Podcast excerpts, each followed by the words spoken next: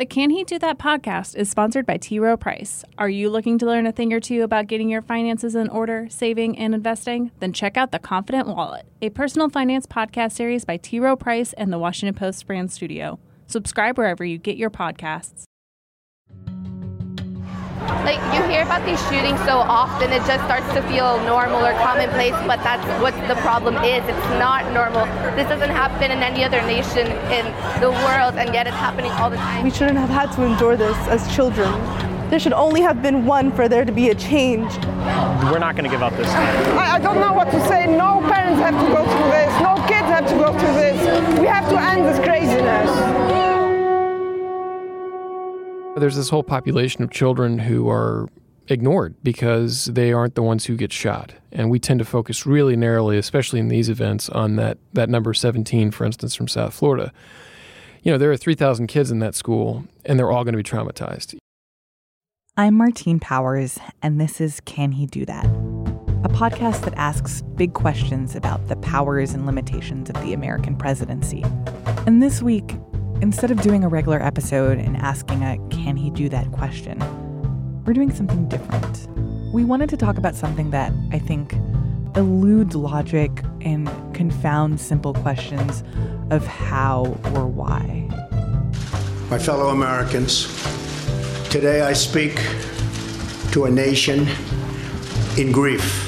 I mean, honestly, we've all heard this speech so many times that we could write it ourselves. It's a speech about a school filled with innocent children and caring teachers that was the latest site of an American mass shooting. became the scene of terrible violence, hatred, and evil. This one was at Marjory Stoneman Douglas High in South Florida. A great and safe community. And a 19 year old armed with an AR 15 Opened fire on defenseless students and teachers. He murdered 17 people. 17 people. And as much as this latest school shooting feels familiar, it also feels different. Different because it's one of the most deadly in recent years, but different because there has been this upswell of children speaking directly to the government and to the president in a way that feels pretty new. For now, it's hard to say what, if anything, is going to come out of this. President Trump has indicated that he's willing to consider measures like a ban on bump stocks or age restrictions on purchasing semi automatic rifles. And, and we'll see if that gets traction in Congress. But in the meantime, we want to talk a little bit more about the current state of gun violence in this country. Mass shootings like the one that happened in Parkland, Florida, but other kinds of shootings too. And about what happens when you hear directly, firsthand, from the children who experience this kind of trauma. Those children have been the focus of one reporter here at the Post, John Woodrow Cox. For the past year, he's been interviewing and profiling child victims of gun violence in the United States. And like everyone else, he struggles to understand what happened at Marjory Stoneman Douglas High. I got pretty nauseated when I just saw the um, the footage on CNN. I looked up and saw the kids being, uh, you know, carted out, and um, you know, for me, it just took me back to, to you know, one story after another uh, that I'd immersed myself in over the past year, and you know, and, and there is a little bit of a feeling of helplessness because, you know, this has been going on since pre-Columbine. John doesn't just write about mass shootings. He also writes about kids who are hurt by gang violence or crossfire in their neighborhoods. And he writes about kids who are witnesses to school shootings. Not not the big ones, but the small ones where just a couple people die and it doesn't make national headlines. You know, this is a topic that gets covered a great deal. Um, children being affected by gun violence, but almost never do you get to uh, hear that from the children's perspective. So even when a child gets shot, and you're going to write a story about that, typically you see that from the parent or the law enforcement or the teacher, but seldom do you see it through that kid's eyes. And so we wanted to show their experience and through their voices. One great thing about doing stories on kids is that they don't have filters, is that they don't know how it's supposed to sound. And so they were just incredibly honest about how they view that experience, their their pain and their anger. Do you think that Americans, on, on average, have an accurate sense of how much gun violence happens to children in this country? They have no idea. I think Americans have no idea uh, how much gun violence occurs and how much it affects kids. I mean, what what they're aware of are the school shootings because these are the things that get uh, all the attention. But there are two dozen children shot in this country every single day. A kid every hour is getting shot, and that only accounts for the kids who are physically injured.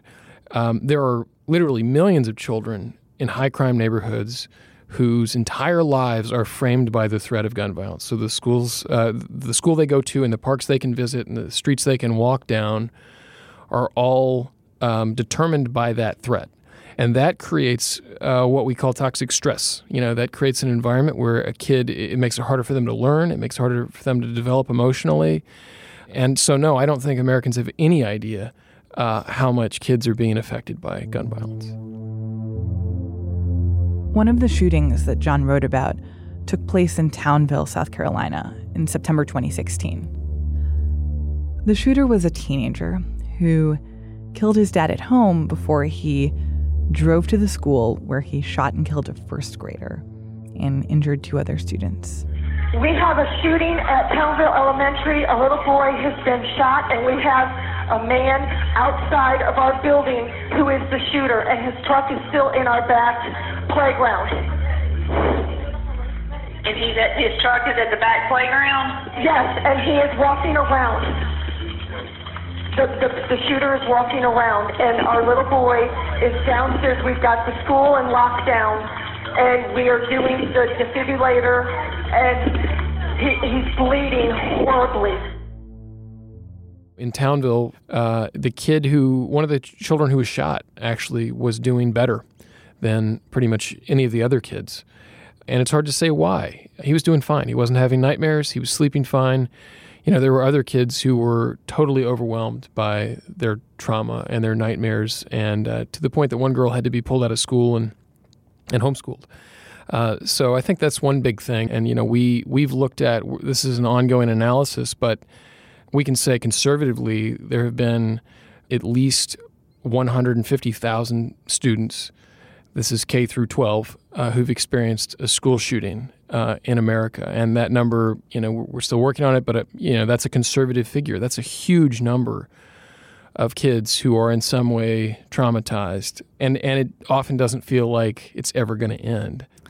I wanted to talk a little bit more specifically about school shootings and mass shootings. The one thing that I've noticed, at least in the few that I've covered, is that that there's two different approaches that or responses that families will have like many of them turn inward and don't want to make it into a political issue and then many of them turn outward and i think find some kind of power in in making it a political issue and in advocating for themselves and their families and the issues that they think are important. So I think most of the families who I talk to uh, have not gone the way of advocacy. And I think that's partly because I, I, tended to catch people while they were very much in the middle of their trauma, uh, and they were just so close to it. There was a group of high school girls in Las Vegas who survived the shooting there. I think that uh, some of them will, um, as they, you know, one of the girls wrote about her experience, and I think they'll be a little bit more uh, outspoken, probably because their ages. I think you know they're they're at an age um, where they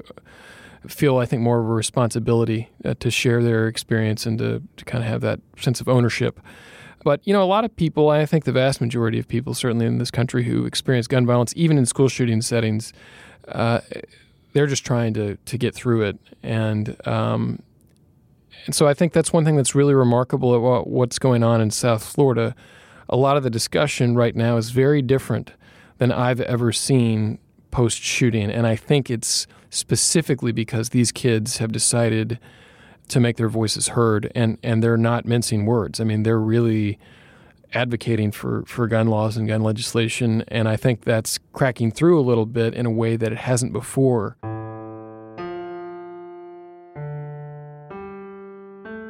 I want to read one of the president's tweets from over the weekend. He wrote, Very sad that the FBI missed all the many signals sent out by the Florida school shooter. This is not acceptable. They are spending too much time trying to prove Russian collusion with the Trump campaign. There is no collusion. Get back to the basics and make us all proud. I know you definitely feel some anger, uh, understandably, the FBI. I'm wondering what you think of this tweet and others from the president this week. You know, the first half of that tweet is semi fine. The FBI did make a mistake in not investigating Nikolas Cruz further. However, it's insane that he went into detail about Russia. This is not about him. This is about us. This is about the residents of Parkland. Children are dying, and the FBI didn't do anything about it. The president should have said there needs to be changes within the FBI. Instead, he started talking about Russia and collusion in his campaign. Alex Wind is a 17 year old junior at Stoneman Douglas High. In the days after the shooting, he's been one of the most insistent voices among these students, tweeting nonstop, going on CNN to interview with Anderson Cooper, and also talking to Wesley Lowery, a national reporter for The Post. So, Alex was one of the first three students uh, who launched Never Again MSD, um, which is the kind of umbrella organization that the students are using to um, organize and, and kind of get their message out um, about the policy changes they want to see.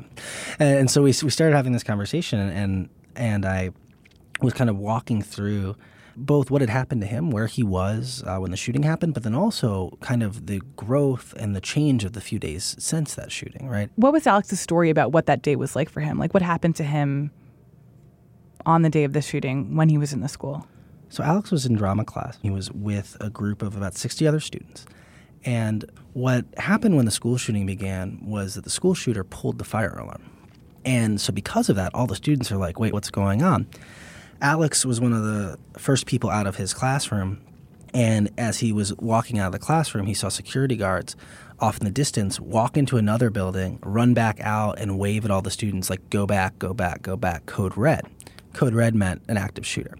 And so Alex helped corral the rest of the students back into the classroom where they locked the door, they all crouched in the closets in the back and, and kind of went through this setup that they had been taught, right? If there's an active shooter, you're supposed to like you're supposed to crouch, you're supposed to be like silence your phone, not make a bunch of noise, lock the doors, pretend that you're not there, basically. And so he was there in a closet with 60 other students for about 90 minutes, waiting to see what was happening.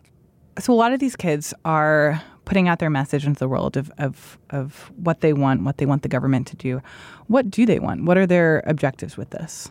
So I just interviewed a student earlier today, and what he said to me was he said, What we want is a world where a 19 year old boy can't buy a war machine and kill a bunch of our classmates in school. Right? They've been very deliberate and very careful that there hasn't been a list of specific policies and specific things, although there has have been a lot of conversation about would that look like an assault weapons ban? Would that look like raising the age of eligibility for that? What about things like bump stocks or high capacity ammunition? Uh, magazines, right? And so what, what they've essentially been saying over and over again is we can't return to school until we feel safe in school. Alex said this to me in that interview. He goes, I'm not going back to school until gun legislation is passed. And I said, Well, you really mean that? Like you guys are all just not going to show up at school? And he goes, Well, what what else do you expect from me? So you want me nothing is going to change and you want me to go back to the same hallways where my friends got killed? And you and you want me to believe that I'm safe there, right? But it's something different when a 17 year old looks you in the eye and goes, How am I supposed to go back to school unless you make school safe? And school is clearly not safe. What do you want me to do? So, um, Trump signed a memo to Jeff Sessions, the Attorney General, um, about this issue of bump stocks and proposing regu- regulations to, to ban bump stocks and these other things and turn semi automatic firearms into machine gun like firearms. Do you think that that is enough to placate these kids who are raging against their government? I wouldn't ever want to speak for them, but it seems unlikely that it will be. Uh, in part because bump stocks, to our knowledge, were not a factor in this shooting. Now, they were a factor in the Las Vegas shooting last October. But um, th- there were no bump stocks used in the shooting? Not to our knowledge, no. I mean, we don't know that yet. Perhaps there were, but we believe that he was probably, that the shooter in Florida was probably just using high capacity magazines, right? A bump stock is different in that it changed. It's not just, just about the capacity of how many bullets it can fire, but it's about the speed. And we, we don't have any indication yet, at least, that bump stocks were a factor in the shooting. Um, and so we know, and so that's one of the reasons that this might be a thing that someone like President Trump would sign because they are everyone already agreed that they wanted regulations of bump stocks. They just didn't do it the last time, and so this is an easy thing to kind of pull back from the ether and say, "Well, but we did that thing." From the students we, I, have talked to, it seems like they certainly want some type of restriction um, if not an outright ban, on some of the types of weaponry. Um, a lot of the conversation is focused around the AR 15, which has been used time and time again in these types of mass shootings, right? And, and so I think that, you know, it's going to be fascinating to see. You know, these students have said they're not going back to school. They've planned this March on Washington for March 24th, and they've got um, then in April on the anniversary of Columbine, the massive walkouts across the country. It, it's going to be interesting one, not only what these Florida students demand when they ultimately demand them, but also how this grows legs, right? And, and, if, and if it becomes something that's not just about a Florida high school, but rather that something that students mobilize on across the country, who knows where this is going to end up. One thing that I find interesting is you know, you have covered a lot of Black Lives Matter activism, which I think also had these situations where you'd have, you know, young people out in the streets in the in the days or weeks after something terrible and something very traumatic had happened and kind of creating this political message in the moment in the immediate aftermath. Do you, I, I, guess do you do you see similarities here between those two things but between those two tactics? And how do you think that's received by the public who sees these teenagers advocating in this way? So i do think there are certainly some similarities here right? I think it's always fascinating to watch groups of people who've been traumatized, who have gone through trauma, and see how they respond to that trauma. Um, I hear in the earnestness of many of these students from Florida the same earnestness and resolve that I heard um, from many of the young activists who I met, um, whether they be in Ferguson or Baltimore or Charleston or Cleveland. This idea that this thing happened yesterday and I cannot sleep until we fix this, at least for a subsection of people, talking about this is a form of therapy, it's a form of processing it. And activism, in fact, in many ways can be a form of resolving in your own mind an otherwise unthinkable thing. I do think there has been some marked differences in how the organic demonstration and protest has been perceived um, and was perceived, the differences between many of the young Black Lives Matter activists and some of the Parkland activists. While there was a lot of media coverage of Black Lives Matter, much of it sympathetic and, and interesting, I do think that a lot of cable news, especially, was remarkably skeptical. A lot of these young black activists didn't really know what their deal was or who they were. How are you really going to change this? I think that it's been fascinating to watch how seriously the Parkland activists have been taken. But but I also feel like there's some pushback here too, right? Like I, I feel like I've seen on Facebook, on Twitter, whatever, um, regular people and politicians who are saying like look maybe parents should not be allowing these kids or you know teenagers to be out in the public eye in this very kind of vulnerable situation for them. They've just experienced this trauma. Like maybe these are not the right people to be getting involved in this political fight right now. Do you see some of that pushback? Do you think that pushback is valid? I think there are reasonable concerns about how these young people process the trauma they've been through.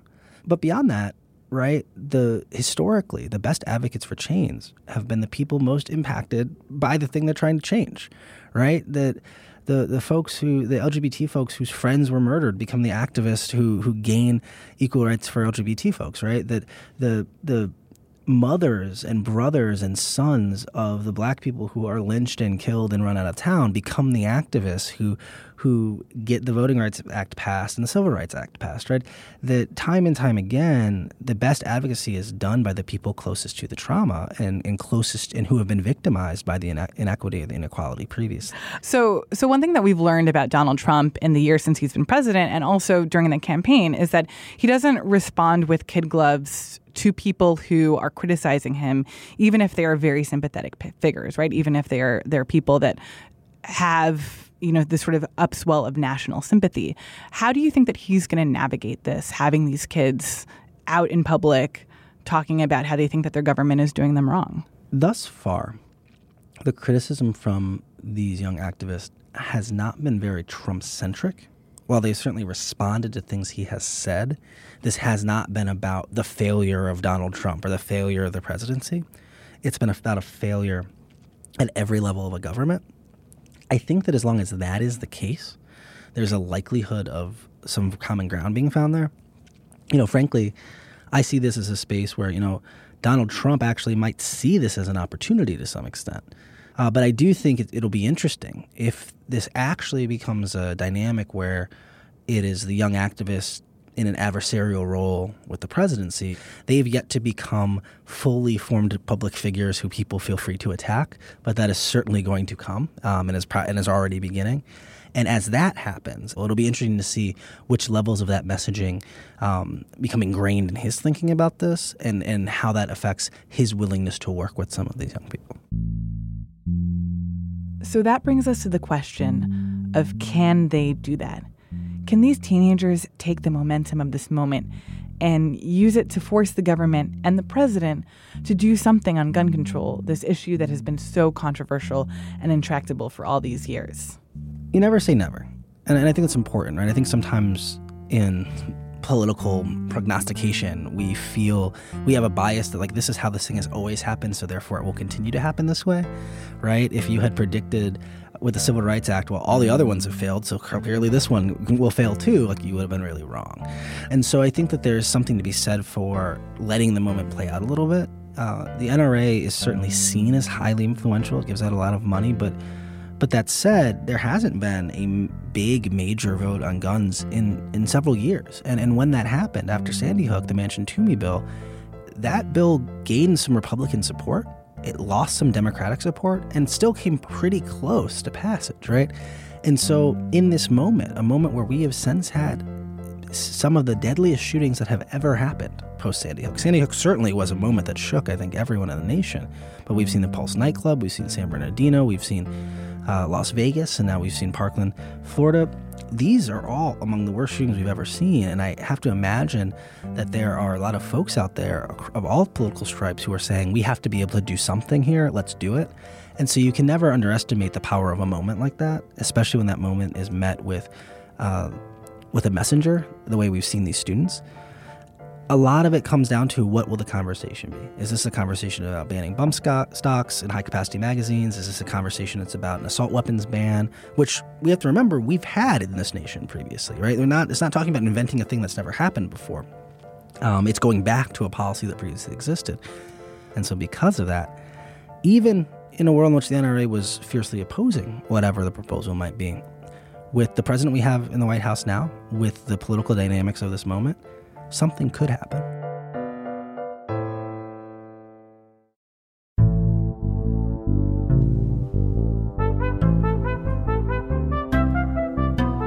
Thanks for listening to Can He Do That from the Washington Post. If you enjoyed this episode, don't forget to rate and review us on Apple Podcasts. Or find us on washingtonpost.com slash podcasts or anywhere else that you listen to podcasts.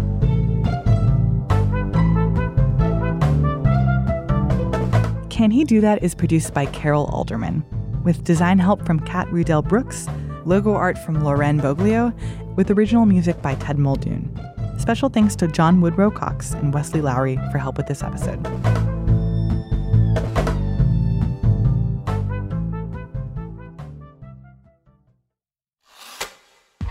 Hi, I'm Mike Rosenwald, a reporter here at the Washington Post. I'm hosting a new daily podcast called Retropod. It's a show about the past rediscovered. Every weekday morning, we'll explore some of history's most dramatic moments. I'll introduce you to colorful characters from our past, forgotten heroes, overlooked villains, dreamers, explorers, world changers. Check it out on your Amazon Echo, Google Home, or your favorite podcast player. For instructions on how to listen, visit washingtonpost.com slash retropod. The Washington Washington Washington Post. Hi, I'm Jimmy Kimmel, and I'm here with Geoff Edgers going to do his podcast, Edge of Fame. It's a collaboration between WBUR and the Washington Post. I've always wanted to be involved in a collaboration between WBUR and the Washington Post ever since I was a baby. Edge of Fame, before, behind, and beyond the spotlight. Subscribe to Edge of Fame wherever you get your podcasts. Brought to you by ZipRecruiter, offering technology to help you find candidates that match your job qualifications.